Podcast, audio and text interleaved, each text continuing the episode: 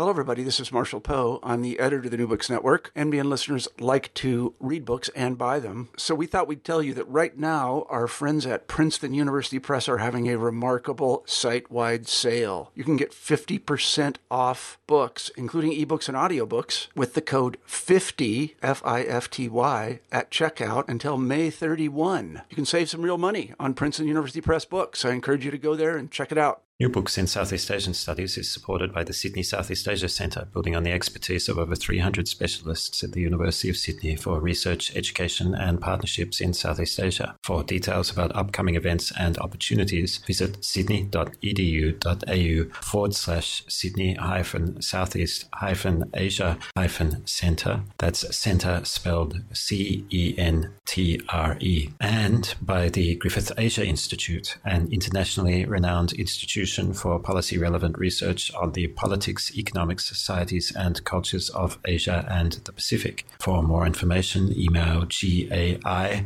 at griffith.edu.au or visit the website griffith.edu.au forward slash Asia Institute. That's Asia Institute as one word.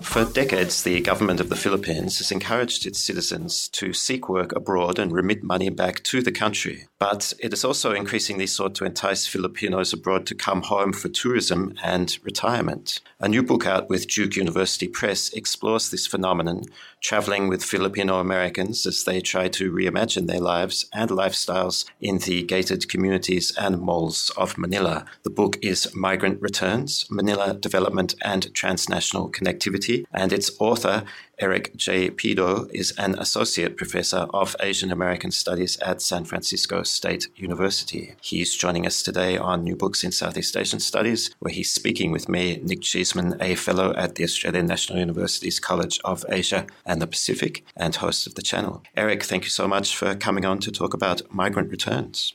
Nick, thank you so much for having me. Who or what is a Balikbayan? Uh, the balikbayan is uh, both a social and a legal term and idea. Uh, literally, it means a person returning home, uh, in this case, returning to the homeland. These are Filipinos throughout the diaspora globally who either are temporary migrant workers, overseas Filipino workers, or permanent residents throughout the globe, especially in developed countries, countries like Canada, Australia, England, and of course the United States, who are either visiting or returning to the Philippines to live permanently. And which group among the Balikbayan is the subject of your book? The Balikbayans that I'm particularly discussing in this book is a, a specific group of Balikbayans who are rarely discussed throughout scholarship. And this is permanent residents who have settled in countries uh, outside of the Philippines who have lived for several decades in these countries, have made a living, worked, built houses, created a life for themselves, and are now returning back to the Philippines. So, why did you decide to write about this group? It's important for me to discuss this group because this is a group of specifically educated and skilled Filipinos who had left the Philippines at different times, especially throughout the 1960s and onwards. And these particularly skilled and educated immigrants were brought to places, especially the United States, to fill specific niches and, and labor needs within the economic markets of those countries. In the United States, in particular, an immigration act was passed called the 1965 Immigration Act. And what this act was intended to do was to draw immigrants primarily from Western Europe to come and entice them to come and live in the United States. Unintentionally, this created an opening for what has now completely changed the demographics of the United States so that the majority of those immigrants came from Asia and especially the Philippines. This answers one of the constant prevailing questions why are there so many Filipina nurses living and working in the United States, especially around the West Coast or in larger cities throughout the United States. It was mainly due to this Immigration Act passed in 1965. Well, over a period of time, of course, because of different financial reasons, issues around the, the recession that happened in the United States, especially in, 19, in 2000 2006 to 2008, more and more Filipinos were thinking about moving back to the Philippines because it was just untenable to relocate somewhere else, either in California or Nevada or in the state of Washington. And so now this desire to return back to the Philippines has created a very interesting phenomenon that has been occurring in the Philippines, but hasn't been talked about very much until now, really. So you talked about the 1965 Immigration Act, which drew people from Asia into the United States. But why did so many come from the Philippines specifically? Well, of course, there is the colonial history and relationship between the US and the Philippines. There's always been periods of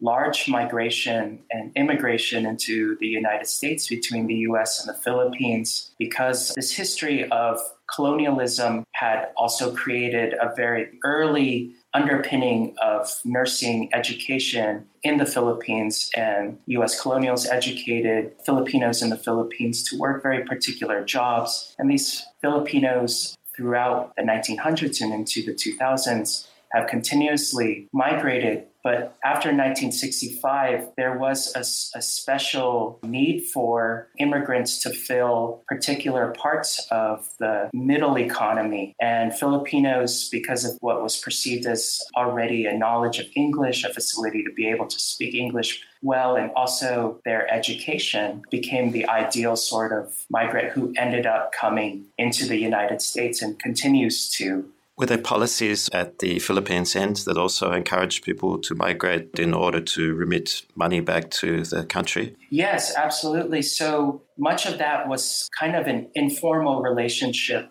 Filipinos had always, along with letters, sent money back home ever since they began immigrating into the United States. But the previous dictator, Ferdinand Marcos, had realized that this was actually a, an opportunity to help develop the Philippine economy. And so, starting in 1974, he created what was called the Balikbayan program. And this program, which was initially focused on getting Filipinos to visit was a touristic economy where he gave certain incentives for Filipinos to not only visit easily into the Philippines, but also to remit money more easily. And eventually, over a period of time, that program, which had focused on generating a touristic economy, grew into a much larger and more complex economy, which is what I, I wanted to write about. A recurrent theme in the book is the ambivalent relationship that the Balikbayan have to the idea of home in the Philippines, although they're bound somehow by the idea of the Philippines as home and have economic linkages through remittances and regular contacts with their families. The idea of the Philippines as home seems to arouse anxiety among your informants. Could you talk about that aspect of the book?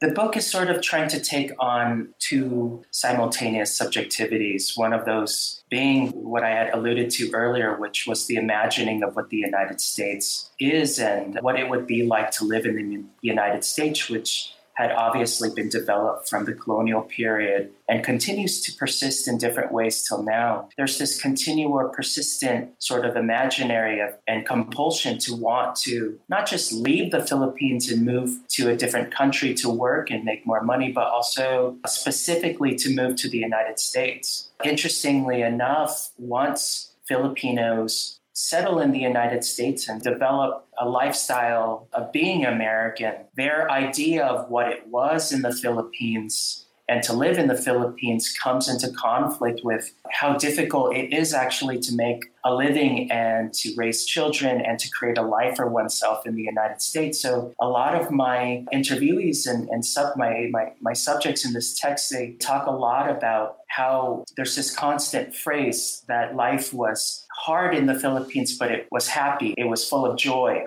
So there's this idea of what the Philippines is like, which is always stuck in the imagination of immigrants who move abroad. However, when they visit the Philippines periodically, which many, many Balikbayans do, they realize that imagination or that nostalgia, that idea of what home in their childhood was like, their young lives were like, always seems to come into conflict with what the Philippines has become in their minds. So there's that particular subjectivity, but that subjectivity, once arriving into the Philippines, comes into, I don't want to say conflict, but it meets the other subjectivity of the Filipinos who stayed in the Philippines. And so the Philippines, Filipinos who stayed in the Philippines continue to maintain this idea of what it means to have quote unquote made it in the United States. And so this disjuncture between that meeting has created some very interesting phenomena in places like Manila.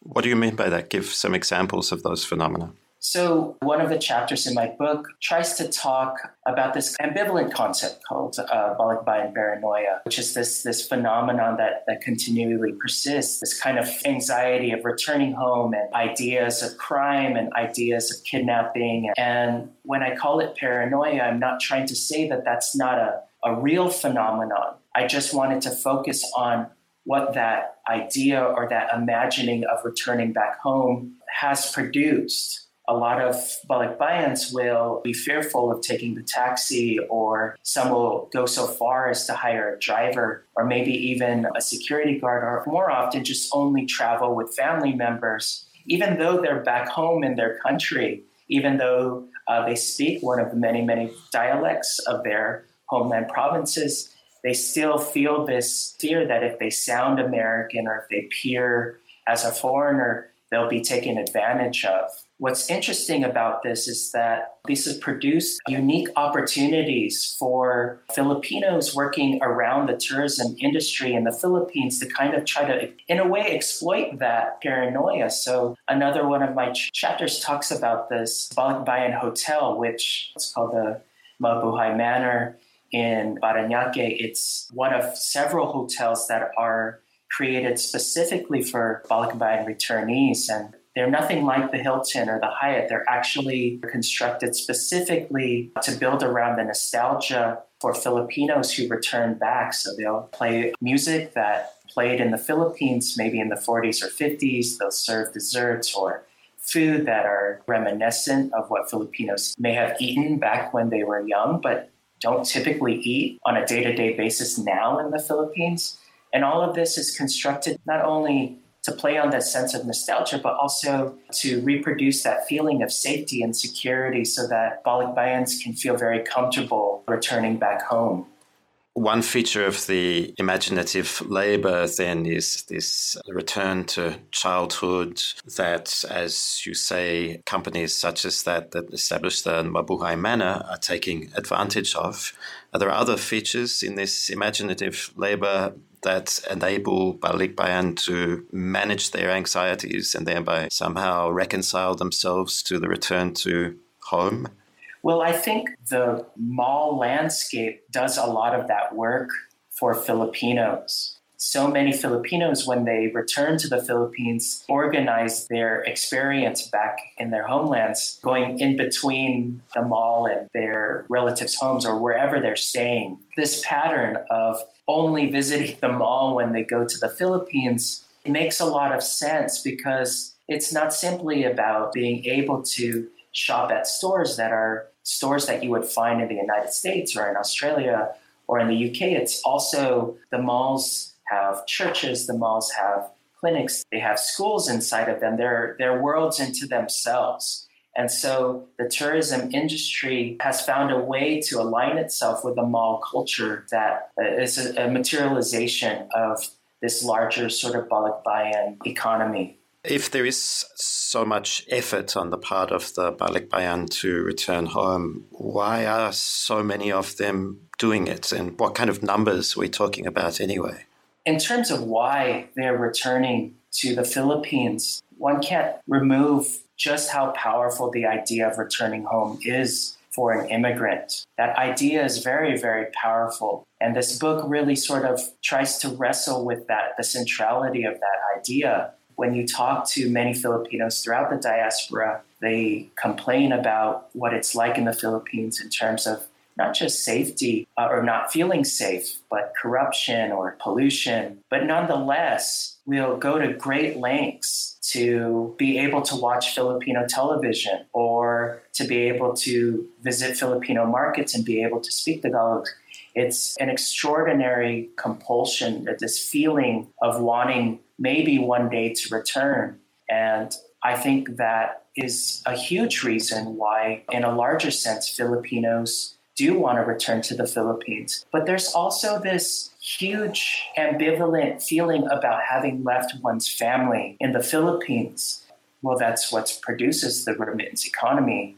This idea that I may have made it where I'm living now, I may have created a life for my children, but I still left family members who are in many ways struggling much, much more, maybe even because I left. And so that feeling of having uh, some scholars talk about it as a sense of betrayal. In my research and my experiences, it's not so much this feeling of betrayal, but it's certainly this feeling of fealty and uh, loyalty that one has to maintaining and sustaining a relationship with one's family members.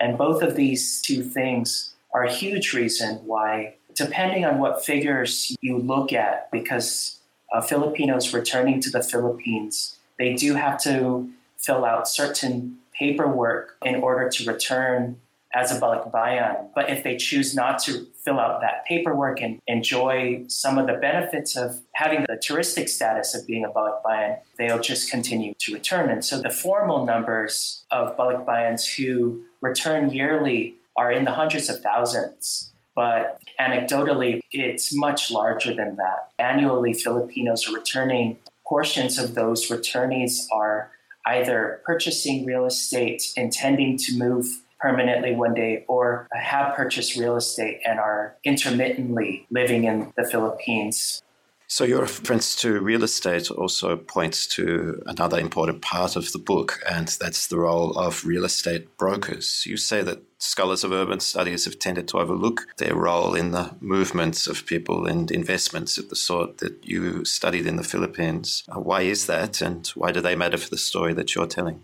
To speak to the the first part of your question about why scholars have tended to not pay too much attention to the role of real estate brokers in cities throughout Southeast Asia or largely the global south comes from this larger intervention that I wanted to make through the book, which is that uh, scholars tend to focus on global cities or cities that are understood to be central to the larger global economy or global market. And so, because of that attention, the idea of migration always creates this compulsion to emphasize what's happening in larger cities throughout the global north. The idea that immigrants would want to leave or don't uh, center their life around living in these cities throughout the global north is just not something that scholars tend to imagine or, or pay attention to. And by studying transnational real estate brokers and the real estate economies throughout these cities in the global south,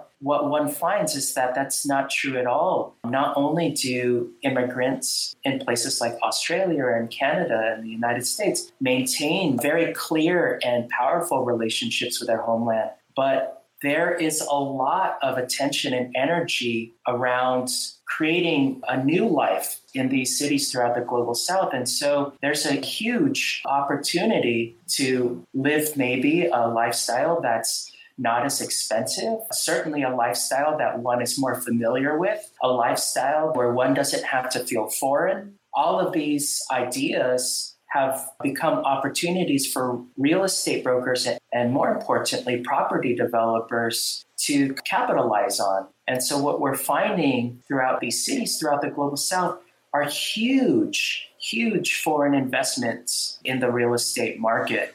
These property developments come in different shapes, sizes, and forms. They have different functions in the local economies but nonetheless, they're vibrant and create a very material connection between, well, in this case, Metro Manila and California.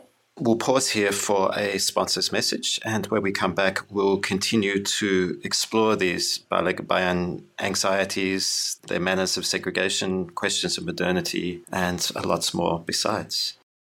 New Books in Southeast Asian Studies has the generous support of the ANU Southeast Asia Institute, connecting you with the Australian National University's wealth of expertise in the politics, languages, societies, and economics of Southeast Asia through research, teaching, events, and more. To get details, visit seasiainstitute.anu.edu.au. That's SE Asia Institute as one word.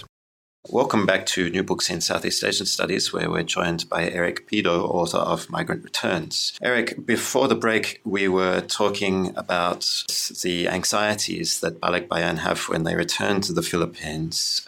What kind of anxieties do the Balikbayans have around uh, bringing their cash back from the United States, and what do they do to manage those anxieties?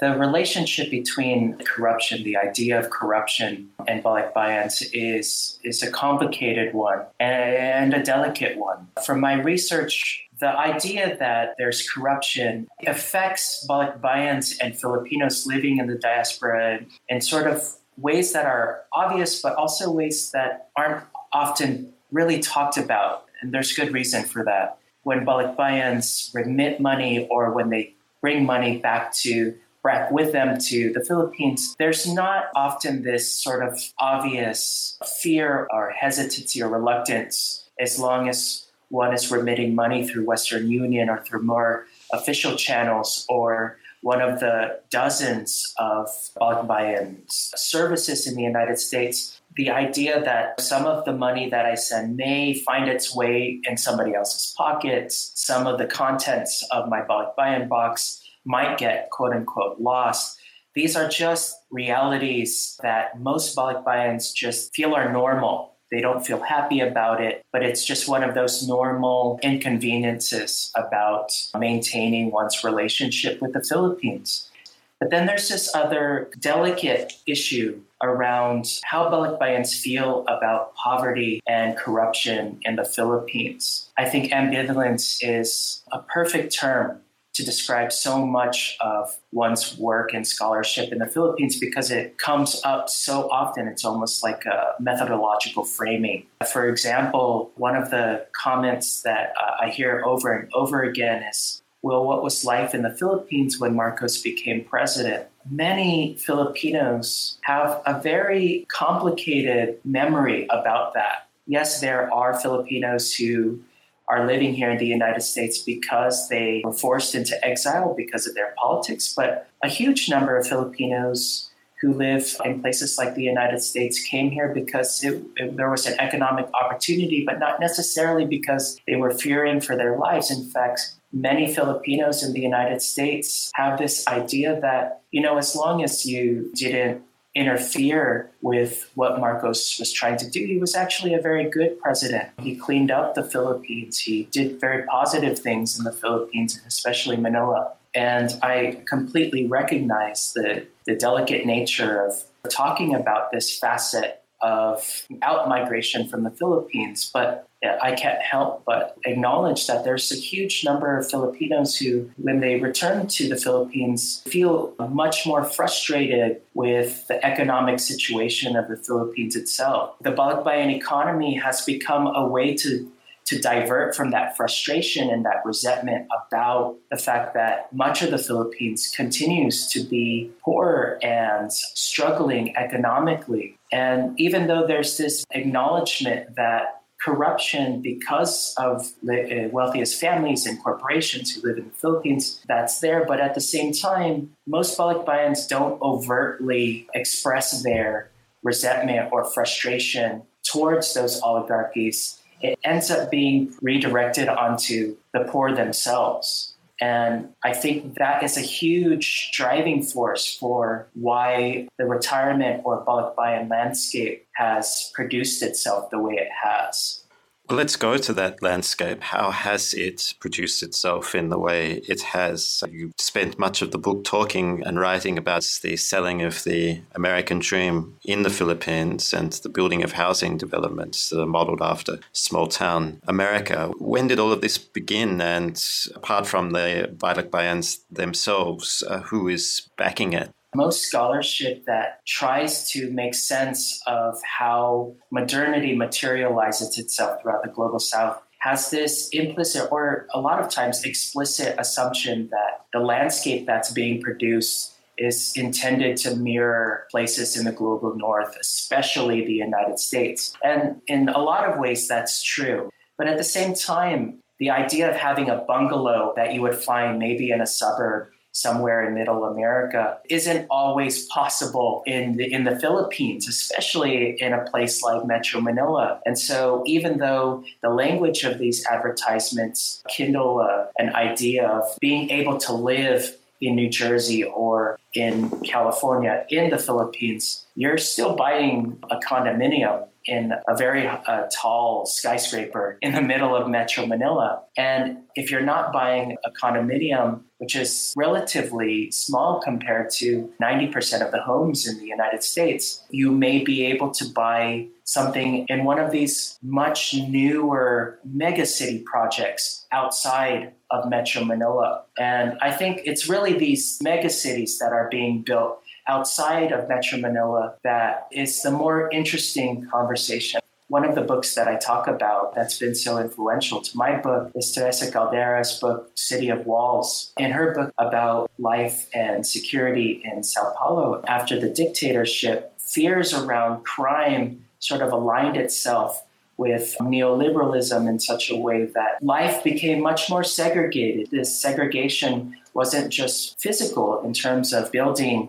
walls or gated communities, but also one's social life became very segregated. So the ability to have community became much more limited because of these kinds of lifestyles. Well, these megacities that are materializing themselves throughout many places outside of Metro Manila are kind of the hyper realization of these city of walls. They're, they are massive cities that contain everything that you can imagine that one city should have. There's hyper security and they're hyper regulated. But at the same time, consider the fact that Filipinos are extremely communal. Filipinos, regardless of how enclosed their lifestyles are and how safe they want to be, must necessarily include family members from outside of the city of walls, so to speak to be able to just continue to connect. And so it would be too far to say that these cities just model any kind of gated community that you would find in the United States. You point to the emergence of these megacities and you illustrate with one case, Eton City. I suppose someone with a long familiarity with Manila may say, well, hasn't segregation and the walling off of communities been a long standing feature of urbanization there? Is there something about the phenomena that you're identifying with this Balikbayan community that is qualitatively different? One of the qualitative differences that I've noticed is that historically, one of the dreams of the elite was to be able to live not just in Metro Manila, but especially in places like Quezon City.